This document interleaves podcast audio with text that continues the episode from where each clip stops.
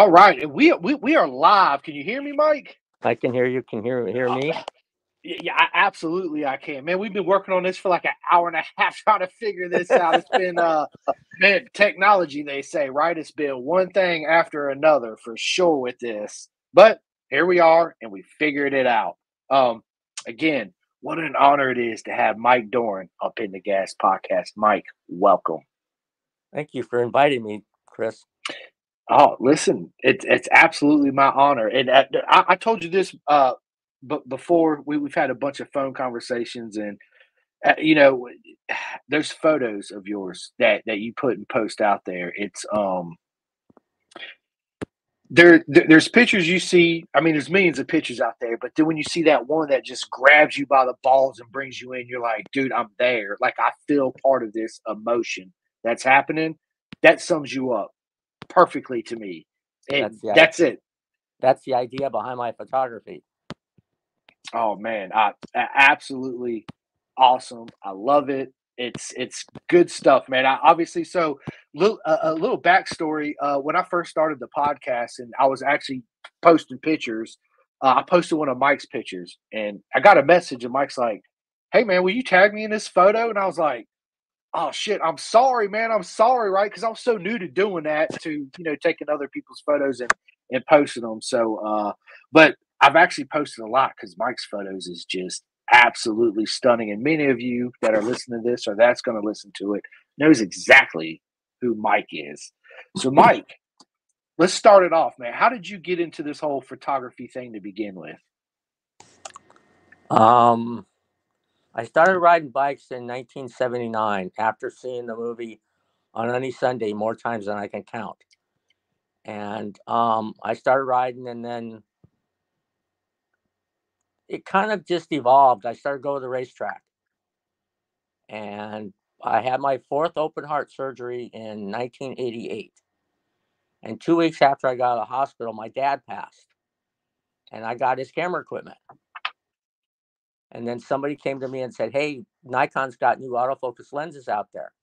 I'm like, okay. So I went got all the new Nikon stuff, traded in the old stuff, and went to the track with it, started shooting photos. And it kind of just went from there. I was um, a habitual person at uh, at Willow Springs. And um, Bill Huth saw my photos. And he was he was the owner of the track at the time uh, God rest his soul.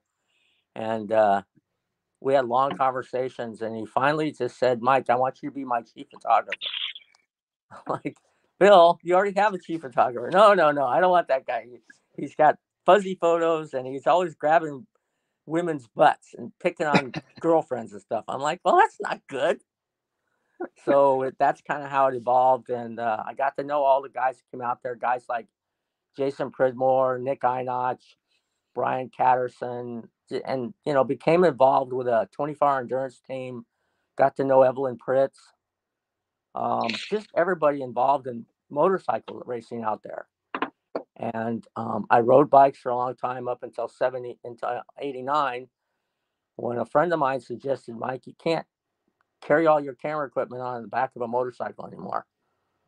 Oh, so it just kind of went from there. Got a new truck, I started going to more racetracks. I went to Firebird in uh, Arizona, went to Phoenix International Raceway. Um, where else did I go? That's um, awesome because I actually went to uh, Phoenix International Raceway and I actually raced at Firebird International Raceway. Yeah, and Firebird, and Firebird has that long front straightaway, and then or you come up the backside and there's sand on the course in uh, one of the right handers. That's where Fred Merkel ended his career in 1993. Really? And then um, uh, you come up the you come up the back straightaway and you make that make that turn to go on the drag strip. And if it was after a rain, you slipped and slid all everywhere because yeah, it was a um. And then when we went to fire, or uh, when we went to to PIR, I'm like, how's this? And it was still film days. So, and at that point, I was living in Northern California. I got my bro, my half my family moved to Northern California, so I decided it was better for would be better for me up there, and I got to know people at Laguna, and I got I already knew Wayne Rainey, and Eddie Lawson and uh, uh, Kenny Roberts Sr. and Jr.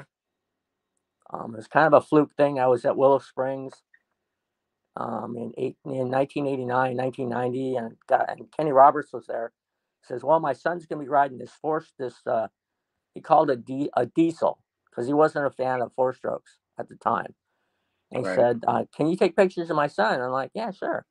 So we did, or I did, and he was happy with them. And then he went jetting off to Europe, and I ended up visiting, just visiting his son, and it's just stories upon stories, getting to meet people. And the biggest thing I did was try and help people, um, give people, make sure they got the best quality image that they could use, whether it was shooting for motorcyclists or Cycle World or Amer- the magazine American Road Racing that used to be Dean Adams' deal. And um, that's how I met Dean. Um, and just kind of went from there. Um, being able to um, to shoot for all these people. I mean, I never thought that when I first started out doing this that I would achieve what I've achieved over the last 35 years. Getting to meet all these people, getting my my family involved, my niece and my nephew specifically, um, getting to shoot the USGP. Um, Proper in '93. What was kind of was a deal was uh, my boss at the time, Mary Ellen Wright Rana, called me and said, "Hey, can you come down to Laguna and shoot Wayne Rainey in a car, a Russell School car? He's taking it to school." Sure, why not? So this is in February, or yeah, February, and it's raining. So I get down there and I started to put all my stuff away, and Wayne comes walking up and says, "Mike, where do you live?" I go, Petaluma. You mean you drove all the way down here to take pictures of me in a race car? Yeah, Mary Ellen asked me to it's my day off, so I figured why not? And um, I uh, he said, "Don't go away." So he went into the um, at the time uh, the Grand Prix had a, a portable trailer in the paddock, and he waved me. He I was finished um, loading my truck, and he waved me over to the um the portable portable um classroom or whatever you want to call it office and I went in there and he had me sit down. And Bob Barnard, who was the general manager of the USGP in '93, asked me, Mike, where do you live? I thought I answered this question. Uh, I live in Petaluma. He says, You mean you, you drove all the way down here to take pictures of this bozo? okay, that's what you want to call him. Yeah, I, I did in the rain. And you're going to drive 150 miles all the way home? Yep, no problem. He says, How'd you like to be the chief photographer for the USGP? I'm like, That'd be awesome this is what we're going to do. We want you to shoot it from start to finish. I'm like, okay. So this was film. So I bought a hundred rolls of, I got a hundred rolls of film, and I shot it, and uh, I shot them. I got to go to all the preseason tests. The only caveat was I couldn't send some pictures to Cycle World. Um, like there's a picture of I had of um, Randy Mamola on a ROC chassis Yamaha. I couldn't send it in. I had it, but I could not use it. Chuck Aksland came up to me and Mike, don't send that photo. Okay.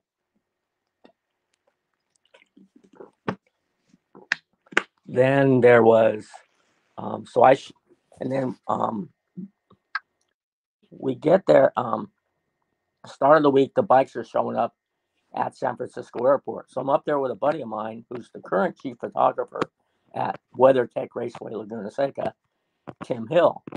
And we get there and we were told we could go out on the ramp and photograph the bikes being offloaded to um, the FedEx jets. So I get out there and I hear this, sir, sir. And I'm like, uh oh. I turn around, there's a guy pointing a nine millimeter pistol at my head. I'm like, what? so you can't be out here. What do you mean I can't be out here? I have authorization. No, you can't. We need to go in the office and talk about this. Can you put that thing down, please? I'd right. like me pointing my camera to you. And uh, so we walk in, and, and my buddy Tim went around the other side of the plane and shot him unloading bikes on the other side of the plane. So we still got the shot, but I'm the one who got a gun pointed at me. Anyway, so it just that's crazy, huh? I said, "That's crazy, man! Showing up, gun pointed at you. What are you doing here?" You're like, "I got authorization." They're like, "Oh hell no, you don't come with me." You're like, uh, "Okay, Exactly. right." And then uh, Wayne got hurt, Yeah, and that was just it was horrible. And uh, but the outpouring of love from the whole paddock, every racer that was there, down to the um the the crew chief, the mechanics, everybody. The outpouring of love for Wayne was unbelievable. And uh, the next the following year, um, um, they were promoting the racetrack. Uh, Mary Ellen Wright Rhino was a PR, and Kenny were promoting the, the track, and they had a track day, or they had a, a day for the press and stuff. And Toyota donated a uh, um, hand control um, twin turbo Celica Supra for the use of Wayne. And Mary Ellen tells you should go for a ride with Wayne. I'm like, okay. And um, there's a kid. Her hold on. Coffee makes me dry. no, you're good, bro. You are good. anyway, so we get in the car, and there's an intern in the back seat, and Mary Ellen sticks her head and says, "Scare him." Like, "Oh, sure."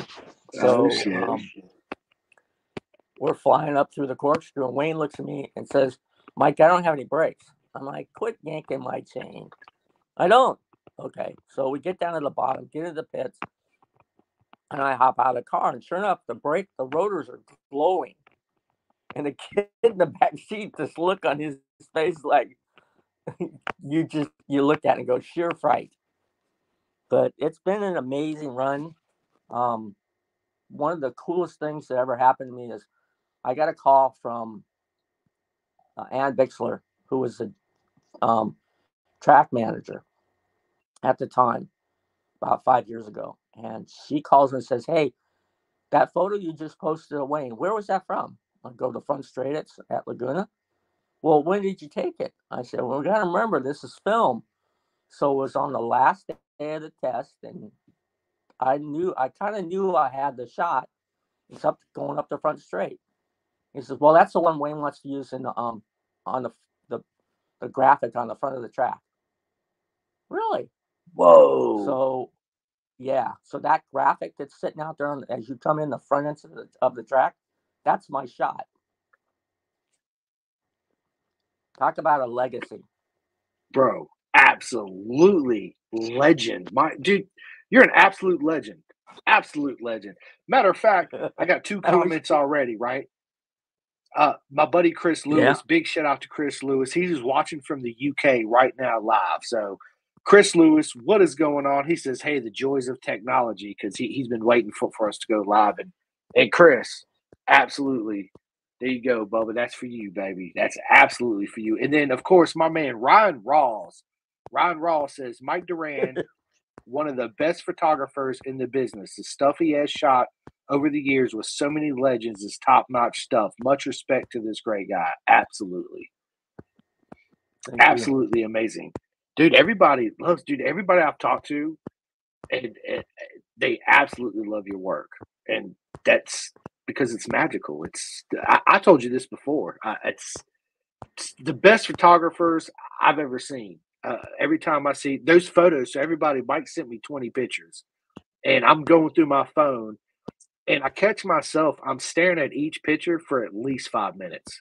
That's how captivating it was. Like, you know, you pull a picture, like, oh, that's badass, but I was just physically like, this is like, it, it's like it brought me into the moment, right? Like I was physically there, either shooting the picture or I felt the adrenaline or the wind or the sound of the bike, the just everything about it is uh absolutely proper. So uh on, on top of that, you also do a lot of uh, photos for car racing too as well. Yeah, I've shot um a Rolex reunion every year for the last 20 years at Laguna. I've shot um vintage races at Sonoma. I shot the um the Velocity Invitational last year at Sonoma. Previously it was at Laguna and then I shot the initial one back in 2019. You've never seen so much hardware. GT40s, um, 917 Porsches. Excuse me. No, you're good. Ferraris and Lambos. That's nothing uh, compared to or um, Oh yeah, I know. and the movie that was a good movie but there's some factual things on wrong, wrong with it i have a friend who was there in 1963 and 1964 dave friedman. He's 85 years old now but if you've ever been to um, miller motorsports park or what it's known No, now as you walk into the um the lunchroom and you look off to your left there's a 40 foot photo of a shot from the front straightaway at Le Mans, and that's his shot. so there are photos out there, there are photographers out there, some of the best in the world. Guys like Brian J. Nelson. Um, um, let's see. Just people I've known through my throughout my career. Damn it. Um, Brian Jay's pro, very prolific. He, he's at every Moto America race. He shoots 10,000 frames per weekend. I can't do that. That's way too much.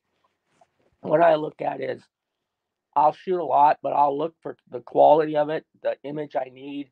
I don't need that many images. I probably have probably over a million and a half images on file. I have photos I absolutely love. There's a shot of Cameron Beaubier before he used to leave for Europe in, in 2008, jump riding his mom's Honda CRF 150R at one of the kids I work with's track. One of the one of the things I started in 2000 was people, the kids would come and ask, "Hey, can you help me with photos?" And, Well, what I did was I helped out riders and helped them achieve their dreams. Um, Cameron Beaubier is one of them uh, Garrett Willis. One of the kids I've worked with for the last 20 years is uh, Josh Cernay. I met his father and him at a track at a race race at Stockton Raceway, and he's me. He's very special to me. He um, at five years old, he's running around a XR50, kicking everybody's butt at that age group. It's fast. My God! And so I called and I said, "Hey, Rich, I got some photos, some more photos I can tell you." He said, "No, we really can't afford it." and told me about Josh's illness. I'm like, really? He's got cystic fibrosis, and I don't know if you know what that mean, what that disease is, but it's it ta it destroys the lungs from the inside out. And didn't uh, average life expectancy when I met him was 27. It's improved Wow. it sets them. It's it's um their life expectancy has gone up to six over 65. He takes special meds now, much better than what he used to take. Um, he is one exceptional racer, but as with all racers, you run out of money, and so what he's doing, he's working, he's getting ready for his marriage in May Nice. to his girlfriend. Um, he won 25 cha- amateur championships in his day. He he was the first um, racer to qualify on the pole at Road America in the pouring rain on a KTM 390. He'll always be in the Nice. record books as that. He's raced supermoto, mini road racing, road uh, AMA or Moto America racing, AMA racing. Um, just and he was he's an instructor at American Super Camp. Um, I've met people over the years. Nicky Hayden, got to meet him in 1993 when he was a little sprite of a young lad. And Running around being crazy. No, they were actually at the Sonoma Raceway or Sears Okay. Point at the time, being introduced by the one of the guys from uh, Red Line Oil, Cliff Sherlock, and I got to meet them. Um, um, I was a huge fan of Nicky. One of the biggest things about Nicky is was he always had a smile on his face. He never, you almost never see him frown, always with a smile. Yep. And he had, he's this happy-go-lucky kid. Yep.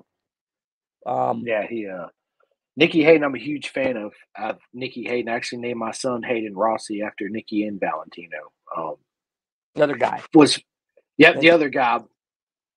I was fortunate enough in my lifetime to meet Nicky Hayden shoot at least six or seven times. Got a helmet signed, a bunch of books signed, you know, just a bunch of memorabilia signed by him. Met his dad, uh, which was awesome.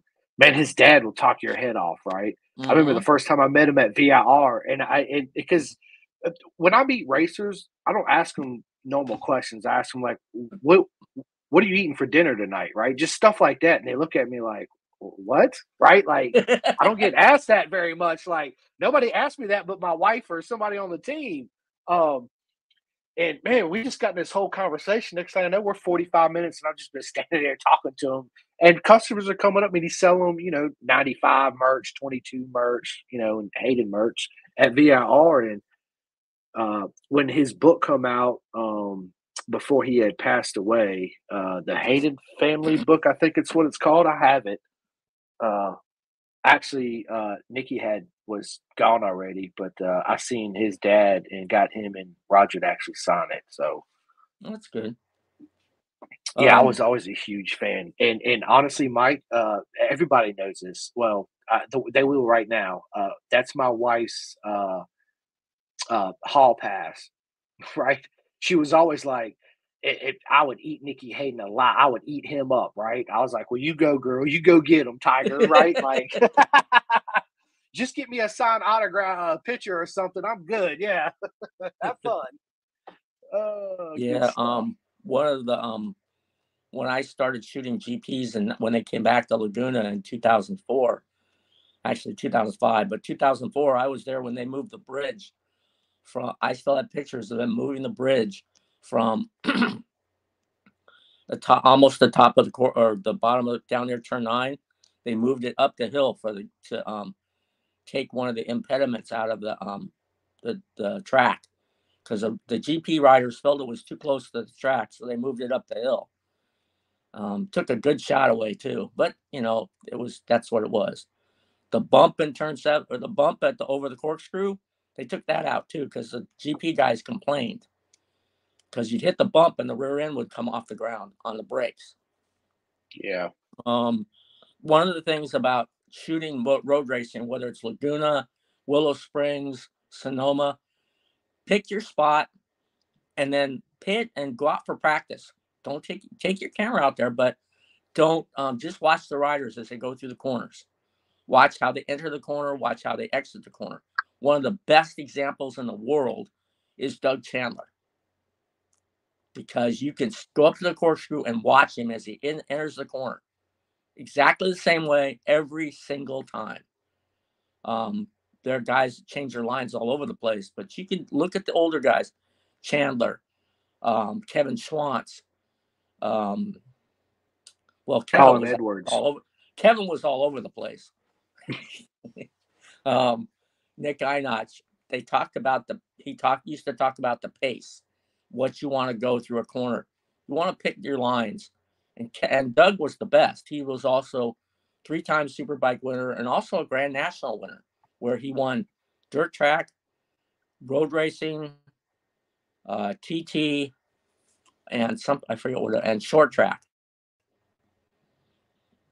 And then uh, yeah, Doug Chandler was always one of my favorites. I actually got a, a signed Doug Chandler helmet hanging up on, in my helmet stand in, in my other room. Uh, I was a huge fan of Chandler growing up.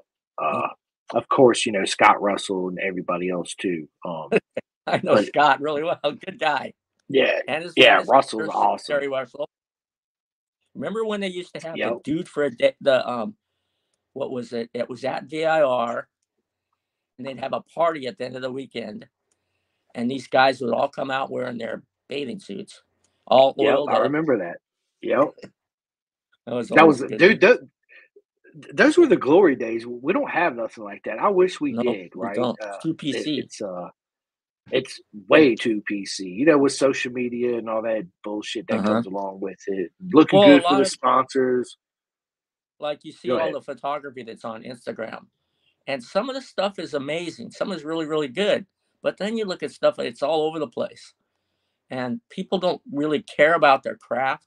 I get a lot of comments as, "Oh, I could shoot that with my iPhone." Really? You go ahead and you do that. See if you can get that shot with your iPhone. There are Right. photographers out on on that I I follow a lot of photographers. I look at the quality of their image, how much they care about what they shoot. Um, try not to, you know, drive. up- If you, sh- yeah, you can walk out there and shoot everything at eight thousandth of a second. It's going to stop the bike, and it's not going to look like it's in action. What I started out shooting was two fiftieth of a second. Worked my way up. Um, there was a really good photographer. He's gone. He passed away several years ago. His name is um,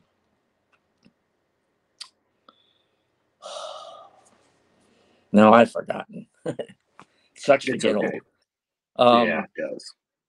he lived in he lived in he lived in Texas for a while. He passed away when he was in Texas, but uh, he'd always give me crap, and we talk about what photos we shot. But this guy, um, his his website was Automoto to Go, and uh, he was world class. And uh, he'd give you whatever you asked him a question, he'd help you. Um, but he was at he shot a lot of AMA stuff, Moto America AMA stuff. He ended up going to the uh, MotoGP, shooting moto gp for everybody. But um, he was really good. Um, you ask Brian Nelson a question, he's more than willing to help you, especially the new guys. If the new guys would ask more things, get got you know, come talk to us. I'm more than willing to answer a question about photography. Um, and it doesn't really matter what camera you use. Um, people talk about have you have to have the high megapixel camera to make everything work. That's not true. When I, one of the photos I sent you, actually, I think you have is a shot of Eric Bostrom bending through the corner Yes. At VIR. That was shot with a three megapixel camera. At Really? four, at four frames per second. And I had, and I was working for a camera store at the time, and I had a couple guys tell me, "There's absolutely no way that you can shoot motorcycle racing with that cam, that camera." I'm like, "Really?" And I came back with this three foot by four foot print of Eric Bostrom bending through the corners, sharp as hell. And they're like, "Oh wow, that's just awesome." I go, "Yeah, just pack, practice is, you know, make practice." you don't have to go out and shoot every practice, but you know, look at where the the riders are bending in the curve. Figure out what what it takes to do that, and then go from there. Um, the shot. I mean, when I started, I shot film. Film was everything. The biggest problem with Yeah. film is you'd have to wait five days to get your film back, which is a pain. But now it's instantaneous. You you look at it right there on the back of the camera. Um, what else? That's, all dude, with, from all the go people, ahead, Mike. all the people I've photographed over the years, the guys I've worked with, Scott Russell, um, Wayne Rainey, Doug Chandler, um, Nicky Hayden, Roger Hayden, Tommy, um, JD Beach, Josh Hayes, um, Danny Walker with American Super Camp, um, Jason Rebe, uh, just everybody I've ever worked with or photographed. Um, Shayna Texter's another one. Uh, Elena Court uh, used to be Myers. Um, very, very talented people. Um, just Jeff Emig shooting outdoor motocross. And there's been some incredible PR people I worked with. Um, and in um, PR, you know, um, people like Diana um, uh, Brennan out of was at Sonoma, Jennifer and Bimbo, um, Mary Ellen Wright Reyna, who was at Laguna, Ed Nichols, who was at Laguna, Alicia Barra, who's at Laguna, um, John. Um, I don't see see him enough on Facebook anymore, Instagram, because he's retired.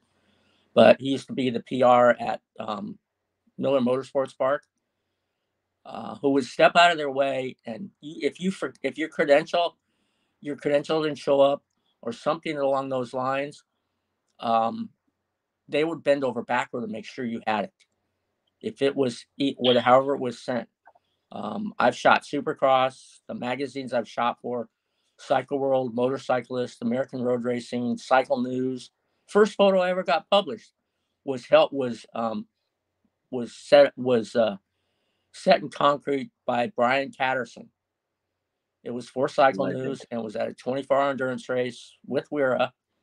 And one of the bikes had blown something on the out of the bottom end of his bike in the middle of the eighth or ninth hour. And there's oil. All he oiled the track. And this is at the time when remember uh, Exxon Valdez, hmm the tanker accident in Alaska. They Absolutely. put a big piece of white tape on this guy's gas tank and it said Team Exxon Valdez. I, and I photographed it and I sent the photo into um, Brian and they printed it. And then um, 1993, I'm at Via at uh, uh, PIR. That's when Larry Pegram crashed in turn 10 and broke his leg in about 10. he got hit. yeah. And um, they stopped the race. And the track, the way it was laid out, was you could either be in the inside or the out on the ring ring wire event. I thought it was a dumb track, but whatever. That's beside the point. Um, and the, it was a three rider finish. Scott Russell, Doug Polen, and um, uh, Pascal Picotte. And this is the this race. It was done before Daytona, and um, there was a rider who rode Ducatis, and he was killed at Daytona the following month. So I took the photo that I shot. It was it went into Motorcyclist magazine. Boy, did I get chewed out by Brian Catterson about that. Oh, I offered it to Brian. I said, "Hey, I got this shot. Oh, we're full. Got enough photos. Okay, okay." Called Nick, showed him the photo, and he says, "Yeah, we're gonna run it." So uh, I what I um Jimmy Adamo, who's the, got killed. Anyway, so what I decided that was, and with a couple friends, I was gonna print fifty three photos or fifty four photos of that particular print, and get those guys and sell them for 50 bucks a piece and donate the proceeds to Jimmy Adamo's family. Um, I still have a photo somewhere. Anyway, nice. I got a call from Doug Polen's man or lawyer because I posted it in Cycle News. He says, You can't do that. I said, Let me talk to Doug. And I told him what I was doing. And he says, Oh, or no, uh, he, I told him, the lawyer what I was doing. And the lawyer says, Well, here's, here's uh, Doug. And Doug's like, You're going to do this for the family? Yes. So says I'll sign any I'll sign anything. That's a good thing. I go, well, something that needs to be done for the family. So I did it and it went. I sold every one of them and gave each of them a signed signed photo. They all three and it was the closest three rider finish in AMA history at that time. So it's just little things photographers get back, or at least the, the ones who are conscientious of what's going on they're involved in the sport. I have people ask me, "How come you're you can make more money shooting cars?" Yeah, but they're boring compared to motorcycles. Whether it's flat track, it's and the other one, the other part of it is being in the right place at the right time. right. The dirt track shot of all those riders on the front straight getting ready for the start at San Jose, um, San Jose Mile. Every one of them's a legend. Chris Carr, um, every one of them. Um, it's in the 50th Alpinestars 50th anniversary book. Um, being in the right place when Nicky Hayden popped that wheelie coming out of turn three and gave me the peace sign. The Yes. I nailed that shot. And I was standing there with Dude. huge lens and I shot it. And everybody's like, wow. Or the photo I have a friend, a friend of mine, um, Michael Hannis. We're on the back roads of, of Santa Rosa and he's riding a Honda CR500 two stroke, street legal. And he pops it up and I get the shot. And it was supposed to be for a magazine article, which never got published, but that's okay. I still have the photo. Um, I still got it, dude. That, that going back real quick, Mike. That photo you just mentioned, Nicky Hayden, one wheel, left hand off the bar, peace Yep. sign to you. Listen, that is a legendary photo. Absolutely legendary. That's I know. Uh, uh, a matter of fact, I have uh, I have it somewhere hanging in my room. To be honest Hmm. with you, uh, amongst the billion posters I have. But yes, Mm-hmm. it's uh I never forget when I seen that shot. I was like, it's just again, Mike. It's something about those photos you see. It just grabs you, and you're like, mm-hmm. so. How did you feel in that moment, Mike, when you knew you had that shot? I looked on the back of the camera and go, "Oh, I got it." Well, actually, I wasn't. I was waiting for everybody else to come through because that was really central for all the GP bikes. Yeah. Because they could snap it up out of their turn. The other problem with that turn is it's a flat corner. And if you don't if you do don't hit it just right, you end up on your noodle. Yeah. Wayne told me that. Um, it's just being in the right place, paying attention to your surroundings, seeing what they're doing, going back and you know, uh, you pick the corners that you like the best. Mine at Laguna, turn five on the inside, turn six on the outside, the corkscrew from the inside, uh, turn 11 on the outside, sometimes on the in. We used to be able to shoot from the inside of turn 11. Um, wow. Not anymore. It's, it's according to the, because they changed it up, it's too dangerous now. Uh, the bottom of turn two, um, the outside of turn one, up on over by the port, the uh, bathrooms along the Absolutely. fence there. Um, turn three on the outside. Uh, occasionally, you get some. I got some pretty cool shots from the inside. I got a shot of uh, uh, John Kas, not Kaczynski, but uh, uh, Hopkins. I got a hopper shot from there. The hopper. Um, the outside of. I mean, you, and it depends on the time of the day when you're shooting. Turn eleven always outside or in the afternoon. Turn five on the inside, morning shot. Uh, turn six, um, you can shoot there morning or afternoon. Turn two is an is a morning shot. Um, the corkscrew is always morning or afternoon because the sun's directly overhead. Yeah. Uh, and you look at where your sun is. And the other thing I've learned over the years is I started shooting landscape photography in mm, 2003, 2004 because um, I produce a calendar, a landscape calendar every year. I produce one mostly for family. I have a fair amount of friends who get a calendar from me. Walker gets one. Um, just friends, and it's all landscapes. And in fact, people at Laguna and Sonoma get one. Uh, my doctors get one. They actually pay for it. They won't let me give it to them. Um, but it's always nice to do something else to clear your mind.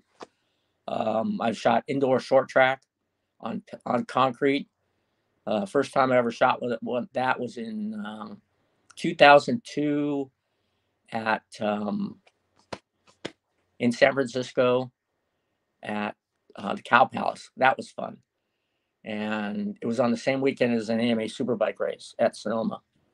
Um, I shot Supercross at uh, um, Anaheim.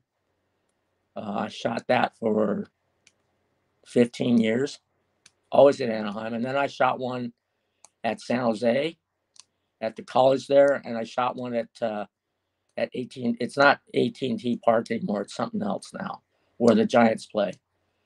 Yeah. Um, I shot outdoor motocross at Glen Helen uh, Washougal, Hangtown. Um, shot the Sacramento Mile for 11 or 12 years.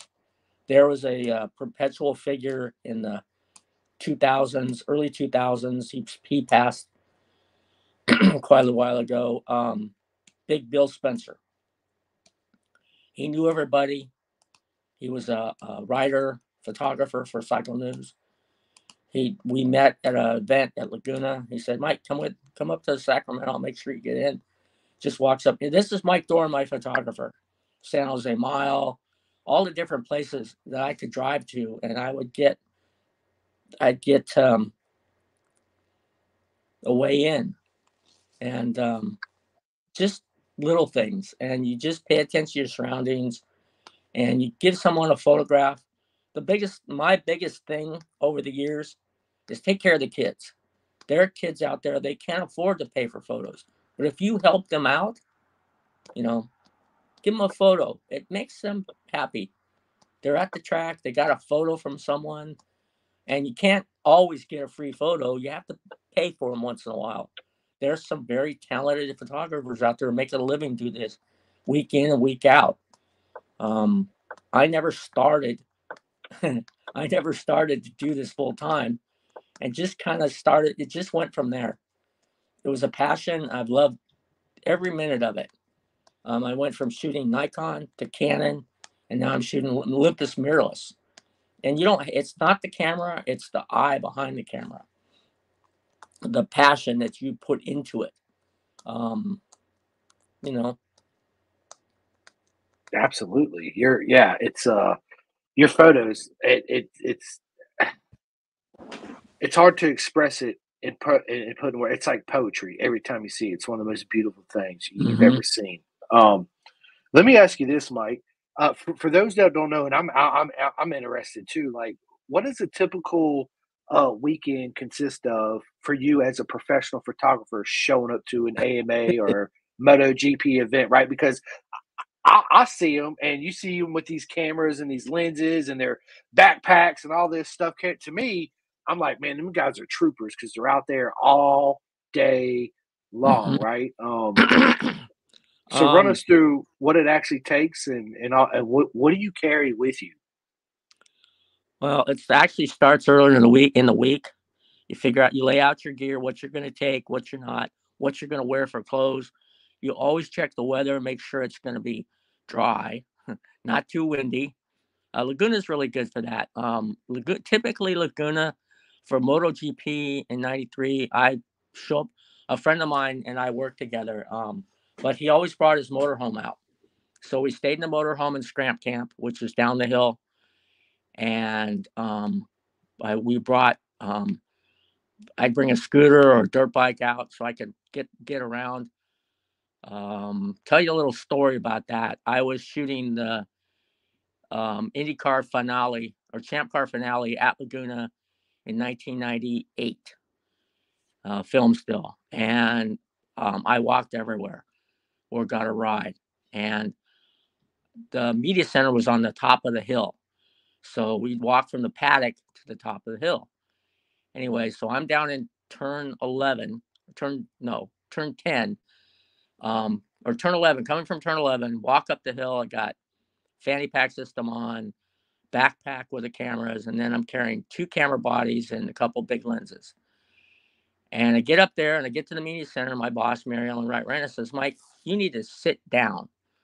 Every every PR person that I've ever worked with or worked for or gone to a racetrack knows knew that I had a heart condition and I had certain um, things. If they see something, they need to sit me down and make me take all my stuff off. So I got she put she had me sit down. My, I'm gonna gotta go shoot the winter circle. No, no, no, no, no.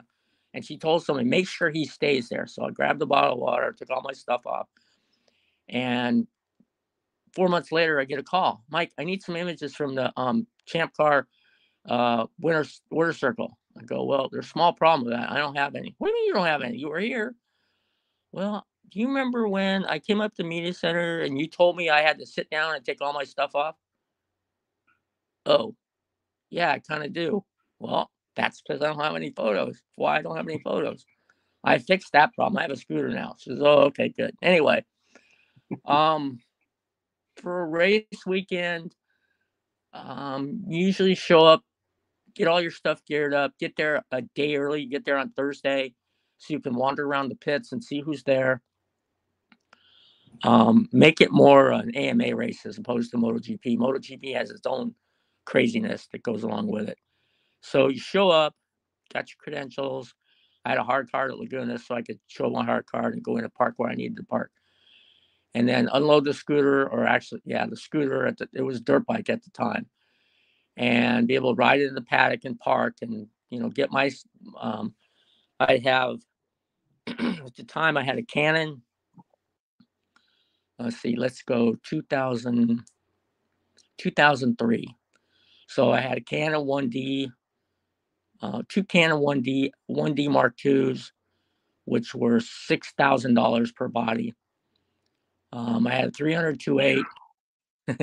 I had a 300 2.8, $7,500 for a lens.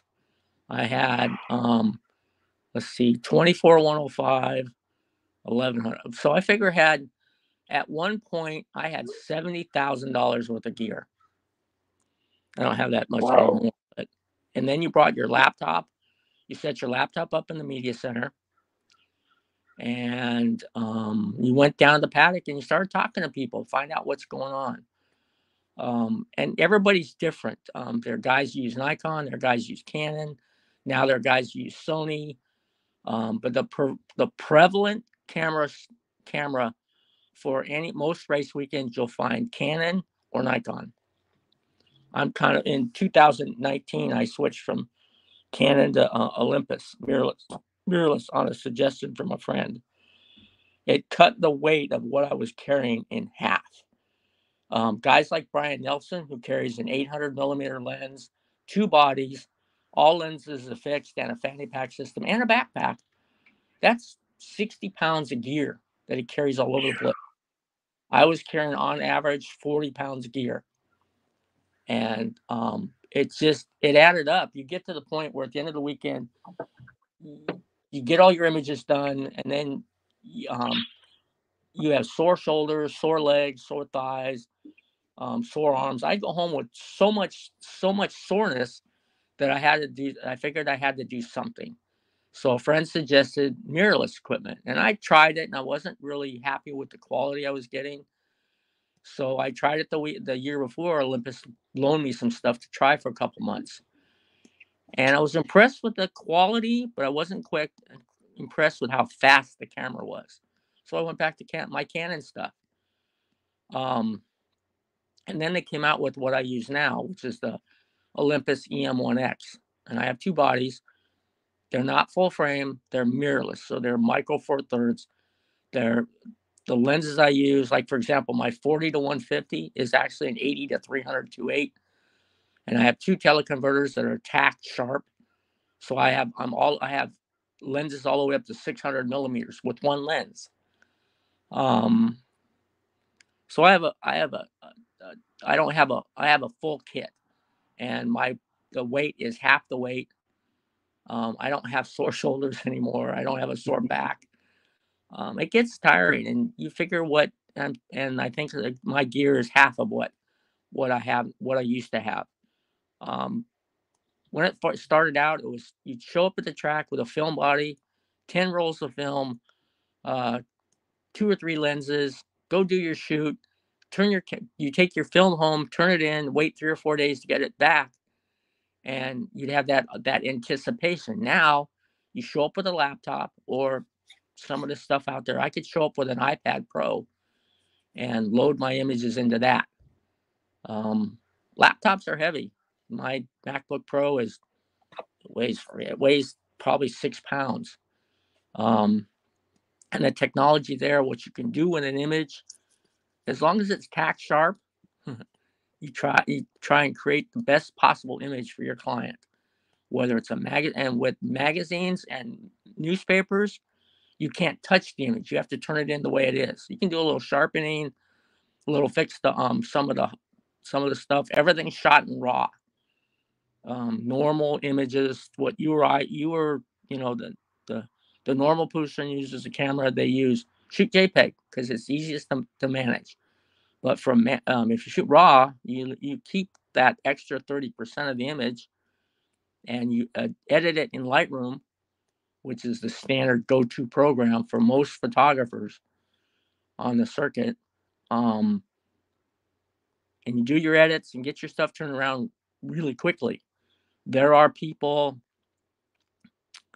when I shot um, things for um, groups, you'd hand your your card, your CF card off to somebody, and they take and run it in, and they download it and get, it, and then you get the CF card back. It just depends on what you're photographing, whether you're photographing uh, stick and ball sports or motorsports, and the parameters are different. Um, you get a lot of walking done. At this point in my career, I can't kneel. I can't bend down and kneel anymore because I shot NHRA drag racing for the longest time, and I did it on my knees because you get the the better shot was down at that level. Um, I need a pair of knees. Am I going to get them? Probably not. I just have to be careful getting on my knees. But you know, you get right. to the point where your back start your your back is sore. Um, I'm surprised I haven't got um, um, arthritis. Um, you just the biggest thing is take care of your body. Um, to what we'd show up in, mostly Levi's. Uh, I used to show up at Willow Springs, and guys would show up, and they'd look like they walked out of a um, a mud bath. They they weren't showing that the prof- that they were a professional photographer, showing the people that were buying photos from them that you looked like a, a the pro that you were instead of the slug from next door. Right. Um, one of the things I I try and as I always show up in a polo shirt or a collared shirt, clean pants. Uh, use hiking boots on the circuit because it you never know what you're walking into. First time at Laguna, what I do, I stepped in a gopher hole and went ass over tea kettle. Cameras went flying. I'm like, God damn gophers. or squirrels. I was mad. Um, but you know, hiking boots with a good ankle support. Um, in the winter when it's or in, when it's raining, Gore-Tex gear. Uh, I wear gloves when it's cold in the morning, motocross gloves, because it keeps my hands warm to do my photography, and I can feel the camera. Um, it doesn't matter, you know. And then there's also the different parameters on getting a credential. MotoGP, toughest credential to get. You have to be shooting for a magazine or a um, a um, product, Motul. I shot for Motul really? over 15 years. Some of the people at Motul, Dave Woolman is prime example, salt of the earth. One of those guys you just, you know, he came from Yoshimura. Um, just super, super nice. And the guys that you meet at the track, the crew chiefs, the mechanics, um, Jim Jim Leonard was prime. He was at he's at uh, he's probably still at um, Vance and Hines. They're all really nice. You all, if you walk up and ask questions, they're more than willing to talk to you. You want to make sure you don't interrupt them when they're working on something, but get them at, by the side afterwards and ask a question. They're more than willing to answer them. And the other thing I've found out through all the years is all the motorcycle racers, super, super nice people. Um, Josh Hayes, um, Scott Russell, um, Davis, Dave, um, uh, JD Beach, um, Cameron Beaubier, um, Cameron uh, Cameron Petersen. Um, every one of those people are super nice. You walk into a NASCAR garage, you have to stay behind that line. You can't go any closer. And I know they're trying to make it better, but even NHRA is the same way. You walk in an NHRA garage, they're more than willing to talk to you. Um, Angelle Sampey, multi-time drag racer, uh, motorcycle. She's driving alcohol drag racers now. Um, Ron, as I said, Ron Capps, John Force, super nice guy, one of the loudest guys in the paddock. But I tell you, he just really nice. Right. Um, um, speedway guys. I've shot speedway. Um, I learned to shoot speedway, but with a friend of mine at Ascot Park. Um, let's see what else. I shot flat track over the years. Chris Carr is a friend, seven time national champ. Super, super Legend. nice guy. Yeah. So yeah, I mean it's it's as long as you're the biggest thing is be humble.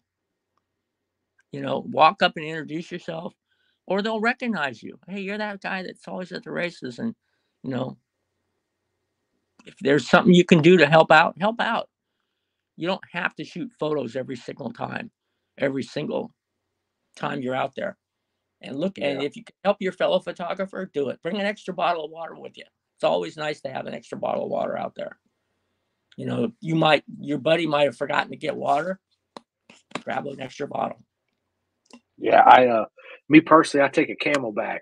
I learned real quick. I got tired of spending uh, eighty dollars on bottles of waters at the racetrack because I drink a mm-hmm. lot of water, right? So I bought me a CamelBak, so I fill that sucker up plumb full to the top, right? And uh, got a cooler in the car. Walk back to the car, fill it back up with ice and water, and yeah, it is. You're you're right. Um, and usually, what I do is I'll stick a couple bottles in my CamelBak in case somebody's exactly what you said. You have to track, even if I don't know them. You see, you tell when people are like down of thirst, like, "Hey man, I got extra Mhm. bottle of water. Here you go." Right?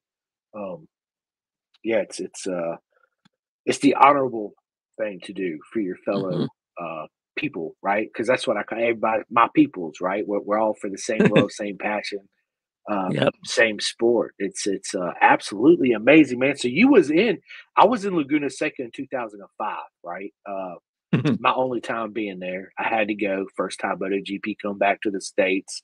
Spent a buttload of money getting there from Virginia, right? Uh, Yep. but man, it was magical. Actually, so uh, there was a, uh, you know, as you're walking up through the trails, you see that the, the I, I never forget how excited I was when I seen Corkscrew View this way. I was like, yes, let's go. I made it right. but to me, my favorite turn on that racetrack is turn one. Turn one to me at Laguna Seca is just Oh, the top of turn one? Yeah. They come up from the bridge. absolutely yes. The bridge used to have a speedometer or a um a speed gun up there. It would tell you how fast they were coming up under the bridge, how fast they were going. I don't think it's That's- once they move once once they replace the bridge, the bridge has been replaced and all new pavement, which I think is finally it was overdue last year. Wasn't as bad Yeah. as Sonoma. Sonoma's been re, re, completely repaved. So um and they're going back to mid Ohio. That ought to be interesting. Yeah, yeah, Um, I wish they'd go back to VIR. dude. We had this conversation. Me too. Absolutely. It was awesome. Pisses me off. They The don't. I the love places it. I got to go after the racetrack was I've been to the Air and Space Museum at Dulles. I've been to Kitty Hawk. Um, just I've been to uh, Appomattox. I got home from the first race I went to 2001 from um, VIR, and I got home and went back to work. I was working for a camera store at the time, and and everybody's like, "Where'd you go?" Oh, I went to a race. Well, what'd you do afterwards? Oh, we went to um, Appomattox, and all these young kids who are in high school or out, just out of high school, like looked at me like, "What's that?"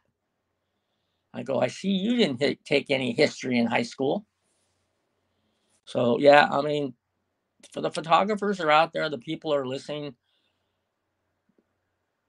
You can go through my photographs on my Instagram on my, Instagram page, or actually they're all over the place.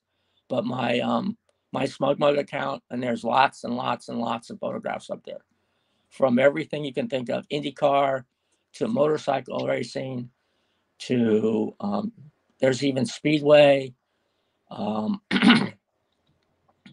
flat track, uh, kids racing, uh, motocross, just all kinds of stuff. Um,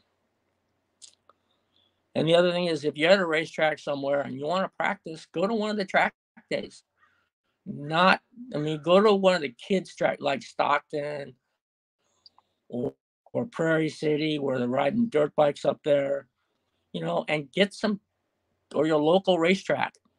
Go out there and photograph the kids. You'll learn so much during that, and then you can take what you've shot there. You go to race and apply it to what you, you know, what and learn your craft is my biggest thing. Learn your craft because it'll pay you back in so it'll pay you back in so many ways. Um, getting back to Josh, kind of went away from that. Um, his dad introduced me to me, introduced him to the next day, and I introduced myself to Josh. And at five years old, he looks up at me and says, "You have something wrong with you." And I looked at his dad. He says, "I didn't tell him." And I said, "Yeah, Josh, I have two holes in my heart, no right ventricle. I was born like that." I said, "You have something wrong with you, huh?" He says, "Yeah, I have cystic fibrosis, it, it, uh, lung disease." I'm like, "Hmm." And I said, "What do you want to achieve out of your dream? Out of your what do you want to achieve?" I want to I want to be world champion. I'm like, okay, let's see if we can help you. Let's see if I can help you get there. But you have to do one thing for me. He says, what? Stop giving your parents crap about doing your meds and your breathing treatments. for the pretty much the whole time we hung out together. He stopped. He did everything right. But we went and did all kinds of things. Went to races. He got to race on the 50, the KTM 50 Cup at the um at the Supercross finale in Las Vegas. Nice. Um, yeah, on a 50. Um, One on 50. That's awesome. yeah, he got to. he's raced all over the country on for with Moto America. Um, driven all over the country. I've done that a few times. I've driven from Southern California to Road Atlanta. First time I went to Road Atlanta for nice. the EMFs. Uh, got to meet Fritz Kling. Um, got a ride in a crash truck. Evelyn Pritz, who was the um the she ran the whole thing, and I'd never been to Road Atlanta. She said, "You probably need a, a tour of the the racetrack." I'm like, "Okay." So they put me in the crash truck, and we're going down the out of turn seven. We're doing over 100 miles an hour in the crash truck, and they were running Formula USA practice. This is 1989, and I get um, somebody reaches through the window and taps me on my elbow. I look over, it's Kurt Hall on the big monster Yamaha. And just cool as you please, reach over touches me on the elbow and keeps going by. I'm like, Jesus. And I look at the driver, how fast we're going? Oh, we're doing 110. Holy crap. What? No Yeah. shit. Yeah. And Holy then um yeah. And then um I went back the I went the next three years to um to uh Road Atlanta, great place. And then they took the gravity cavity out, kind of sucked. Yeah. Um let's see what else. Um I'm actually got- going to Road Atlanta for my first time this year. oh it's awesome. Yeah. Make sure you use your car to drive around the track and go to different corners. Turn seven's really good. Um, turn one, turn I'm a- two. I, I'm actually working with Ryan Wolf on his uh, race team, so I'm gonna be helping him in the twins Oh, Cup cool. class. Yeah. So um, if I get an opportunity, yeah, absolutely, I will Hop in uh, the car- go out there. Hop in the car and drive around the track to get a get a um look see at it. Um, let's see what else. It's now named Michelin Raceway Road Atlanta. I was back Yep. there in 2002, 2003 with I got hired by Kevin Schwantz to come out and photograph his school, Schwantz School. Yep. And they flew me out there. I went to Road Atlanta, uh, popped on a, I think I took a bus to Road Atlanta. They got me a rental car um, and stayed. And then I showed Kevin what to, what he needed to get for his school. He says, "Well, I can't shoot it myself." I said, "Okay, well, you need to hire a photographer that's local." And I gave him some names. And I don't know if he ever hired anybody, but you know, I got to go out and hang out with the guy Trey Beatty, um, all the guys were. Legends. Mhm. Yes. Absolute, absolute legends. hmm Got got Kevin on a rear wheel on his GSXR thousand, going down the front straightaway. So all super nice guys, all guys I've known, worked with. Um, just you know, is you just I don't know. I truly appreciate what I've what I've been able to do. Um, Absolutely. the places I've gone.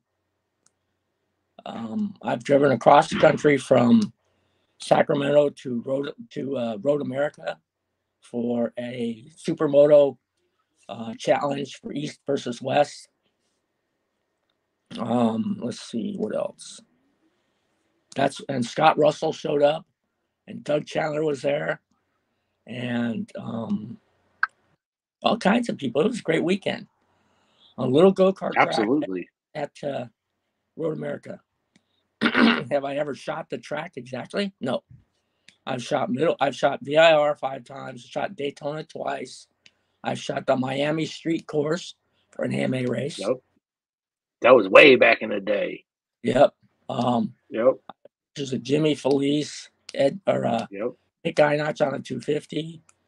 Um, Fritz Kling before he passed. Super, super nice guy.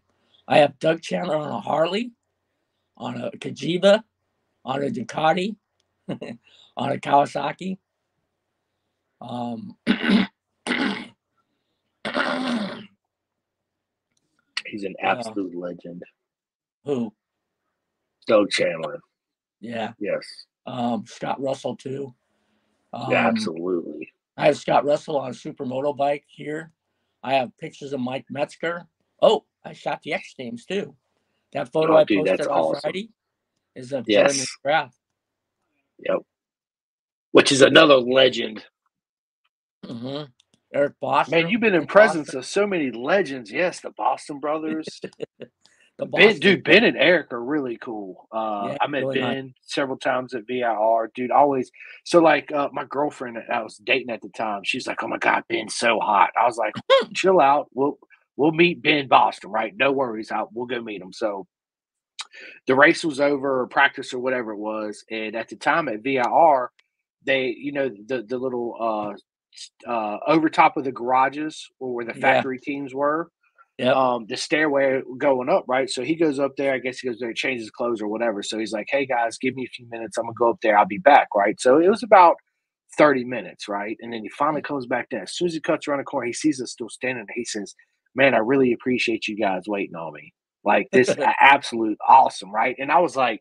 Dude, you won't hear that from hardly anybody. No road racers, right? They'll just walk down, look at you, take your little picture, sign your thing, go on. But he actually had a genuine conversation with me and uh my girlfriend of course she was all googly eyed the whole time trolling. so yeah uh but yeah man i actually um yeah i know in california they actually still live out there don't they No, he lives in Las Vegas, and his dad, his brother lives down in Temecula. yeah that's right temecula But they grew up. Um, in, now go ahead sorry that's okay. He- They grew up in Petaluma. I knew their dad too. yeah Um, I talked about Danny Walker. I first met him in when I went to PIR in '93. We're in the paddock, and actually, I probably knew him from before, but we're in the paddock, and I'm wandering around looking for photos to shoot. And I, he comes walking up to me. He's got Birkenstocks on, socks. I think he's got shorts on. He's got his Southwest t- Southwest cruise shirt on. He's wearing a cowboy hat, and I took the photo. He says, "You're not going to post that anywhere, are you?" I don't know. You never know, Danny. So then, um, I have pictures of him in '93 on the GP bike at Laguna, the Southwest Tour 500cc GP bike. I have pictures of, um, and then I, I don't know where how it happened, but he was at Santa Rosa for an American Super Camp, and I went up there and we started talking, and I've been shooting for him ever since. I'd show up and shoot the photos and sell to the customers, and uh, I've done um, uh, L.A. for a bunch of years, and then I did done Santa Rosa, Santa Rosa and Calistoga every year for the last 20, 25 years. But uh, amazing. And he's got the people he has come through his school as teachers are all pre- pretty amazing. JD Beach, um, Cameron Beaubier, j dog yes Eric sir Bostrom, Ben Bostrom, um, Jake Gagne, Cameron Petersen, Cameron Petersen's dad, Robbie. robbie yo That Legend. bike, that the bike where the bike going down the front straightaway at at uh, Seattle International Raceway on the rear wheel. That's Robbie Petersen on the 500. When um, getting it Huh? i said yeah absolutely I, I know exactly what photo you're talking about Mm-hmm. Yep. When um, Kenny Roberts brought over the the 500s for um, um, the Formula USA series. I have a picture of Doug Chandler in dirt track leather, dirt track leathers in 1989 on one of the 500s at Laguna. He'd never ridden a 500 before. Yeah, he he raced 500 there for a little while. Mm-hmm. He raced the Cagiva. Yep. And then Kenny Roberts Sr. or Jr. We got to meet him. Was knew and I've known him a long time. Um, we went. A friend of mine and I went up to his house. Got invited to come up in Hickman. And cruising along the road, we go by this fence. It's all torn to bits. A chain link fence. I'm like, hmm, what's going on here? We get, and my friend's a CHP officer. He says, looks like somebody went off the road and had a, a good time wrecking the vehicle. We get in Kenny's Junior's KRJR's driveway and his Jeep's parked there. It's all trash. And we get out of the truck. Hi, K- KR. Did you uh, have an incident with a fence along your property line? Yeah, don't tell my dad. yeah, your dad's gonna kill you. Dad's gonna kick your ass is what he's gonna do. Yeah. Well, he got the truck fixed. and His dad never knew about it. Dad listens to podcasts. He's gonna know about it. He's gonna know now, right? Yeah, absolutely, he will. It's it's. But listen, so people- my, my go ahead. people, Go ahead. the people we've lost, there are quite a few. Absolutely. The people that, Yeah. that come into the sport, the true champions, the kids. The biggest thing is all these racers, all the pros give back.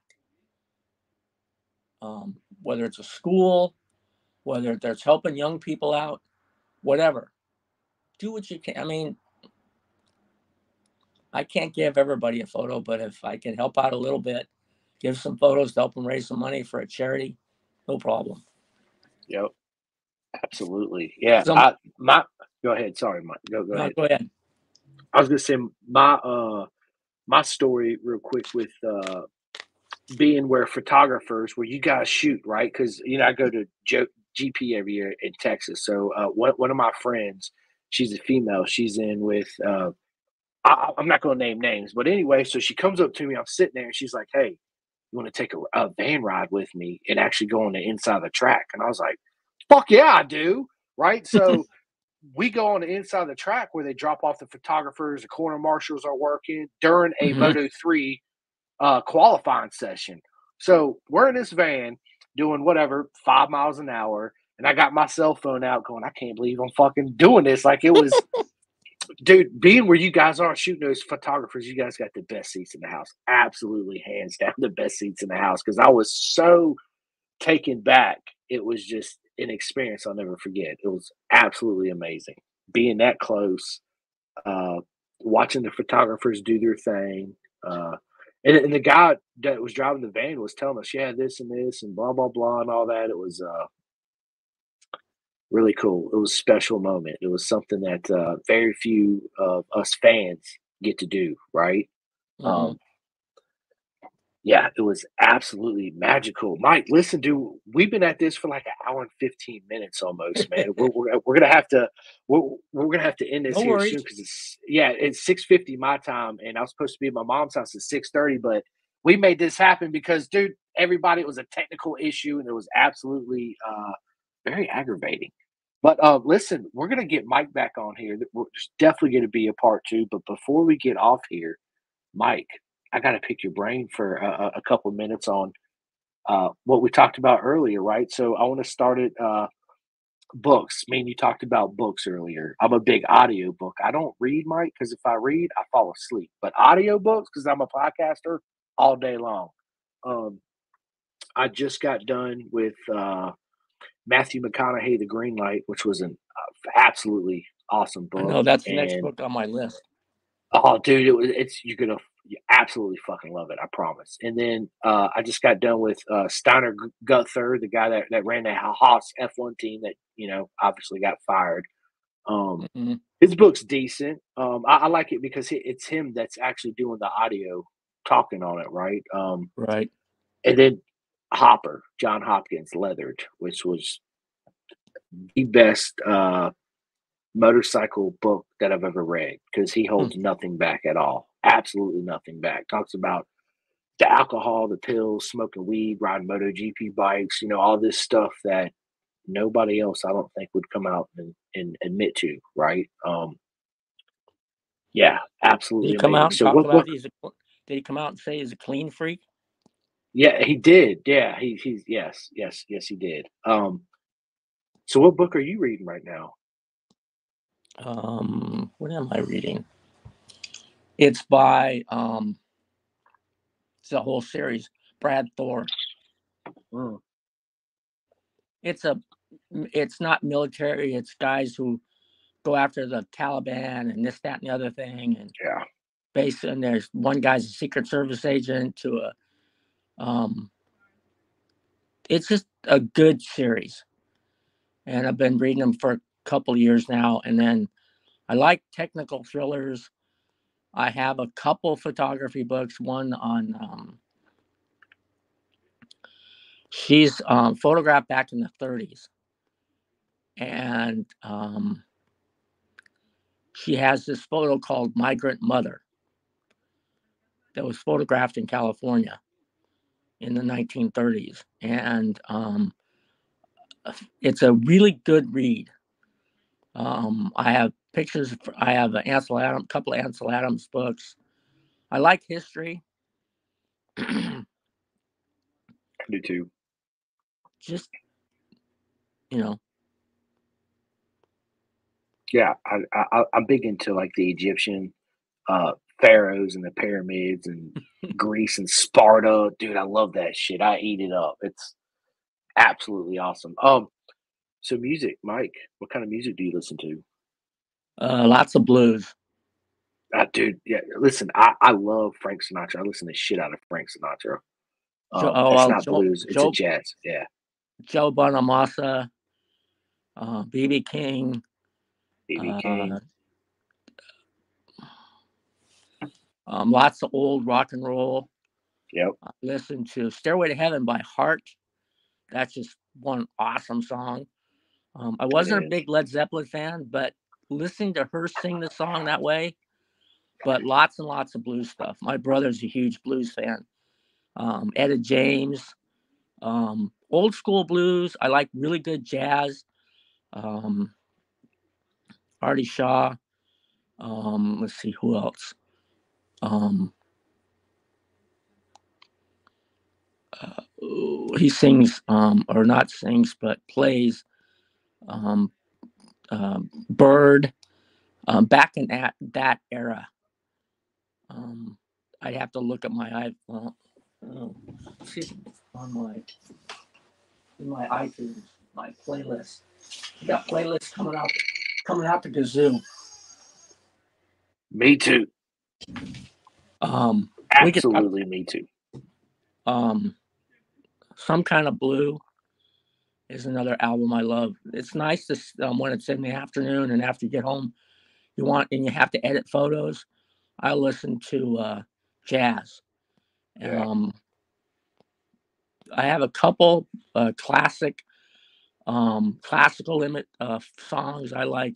The 1812 Overture. That's always a favorite. Yeah, it's good stuff, man. Good stuff. So, uh, this is one of my favorite questions because I'm a huge fan of one of them. Uh, Star Wars or Star Trek? Neither. Neither. Okay. Nope. Do you like cooking? Because I love to cook. I don't know how to cook. Oh, okay. the one Favorite thing food? the one thing growing up because of the, all my time in the hospital Yeah. i never learned to cook my brothers can all cook fantastically me no I Not so much, water. right? I, I'm gonna have to use that. I burn water. It's fucking good. uh, so, what is your favorite food then? uh, a good steak Yeah, um steak's good. pork chops and applesauce um my mom's um uh, meatloaf um i like my, my- mom's chili. Okay, and pea soup homemade pea soup. Um let's see what else. Breakfast i like waffles. Um sandwiches tuna fish sandwiches peanut butter my favorite pb and j. The old standby Nice. if I go out for go out for lunch, in and out. In and out, right? Animal style or non-animal style? No, not animal style. Ugh, I got you. that's Yeah, I I'm, I'm not. I'm not big on Thousand Island or whatever it is. I'm not. Yeah. And then I like clam chowder. Um, and that means good clam chowder. That's I mean I just kind of you know I eat too much junk food.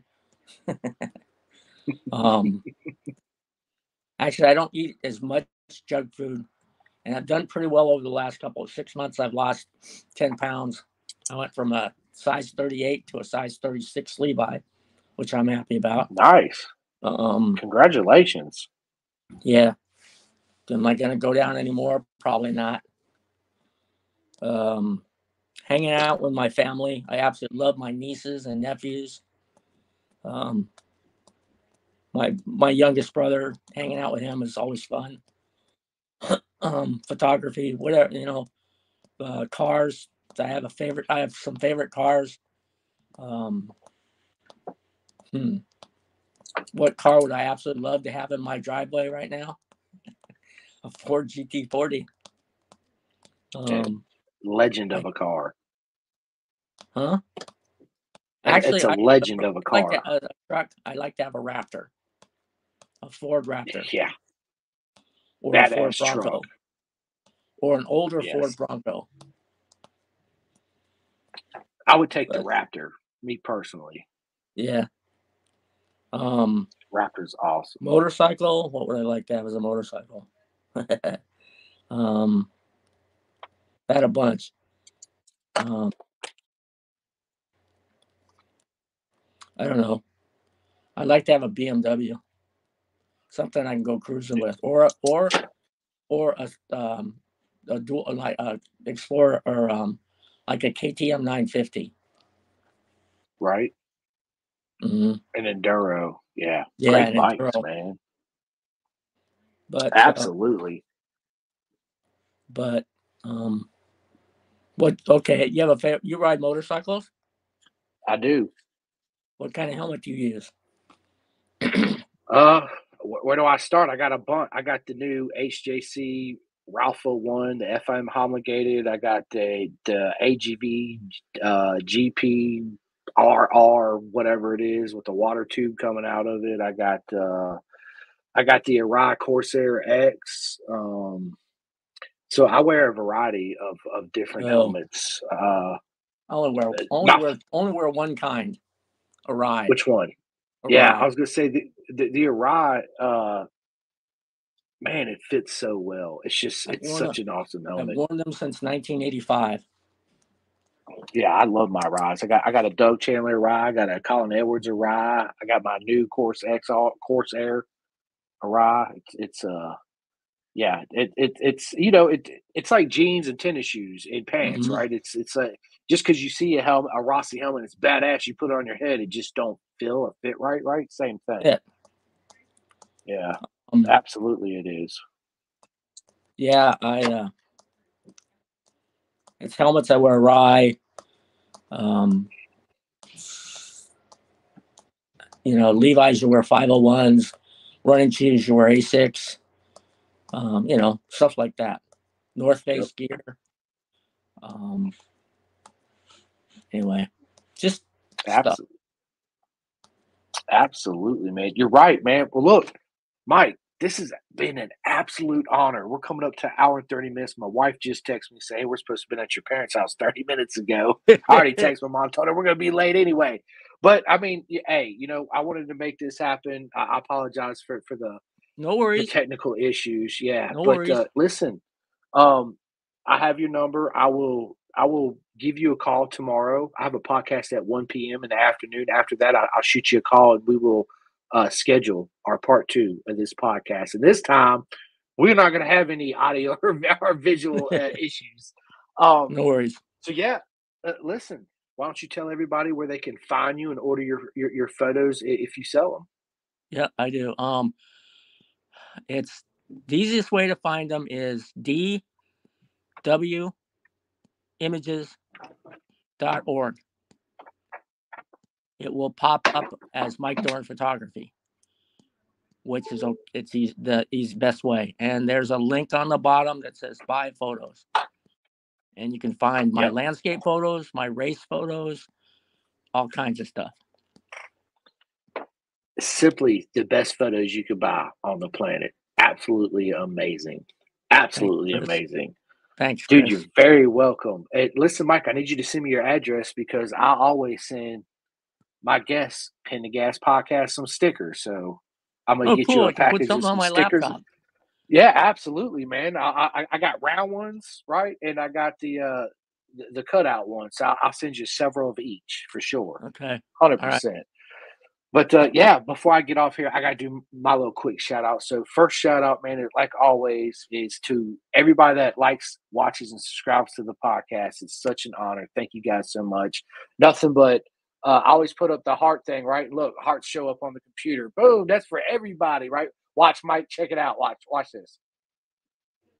Did you see it? Yeah, how awesome is that? So, yeah, and and uh, look, I'll do it one more time. Yeah, baby. But uh, big shout out to my man Jake Marsh and uh, Pete Marsh, everybody at R and D Racing over there in the UK that highly supports Gas podcast. They run us on their race bikes and leather suits. It's absolute honor. Thank you guys so much. He has a club called Club 45. Go and sign up and join them to help him out. Uh, big shout out to my man Martin from the Clothing Kings. Uh, you can go to theclothingkings.co.uk, order all the Gas merch you guys want hats, beanies, soft shell jackets, all that good stuff. And before I get off here, I got to give a huge shout out to my man Hawk Mazada that sent me his race shirt that he signed for me, and he sent my son two shirts too as well. Hawk Mazada, you are an absolute legend. Um, so yeah, I can't wait to actually meet him in Road Atlanta this year. It'll be my first time meeting him in person, which is going to be awesome. So yeah, listen, uh, thank you guys so much for watching this episode. We'll be out on iHeartRadio, Spotify, you know, all that good stuff. And uh, yeah, until next time, Mike, what an honor. And uh, we will see you guys later. Hang thank on you. just one second.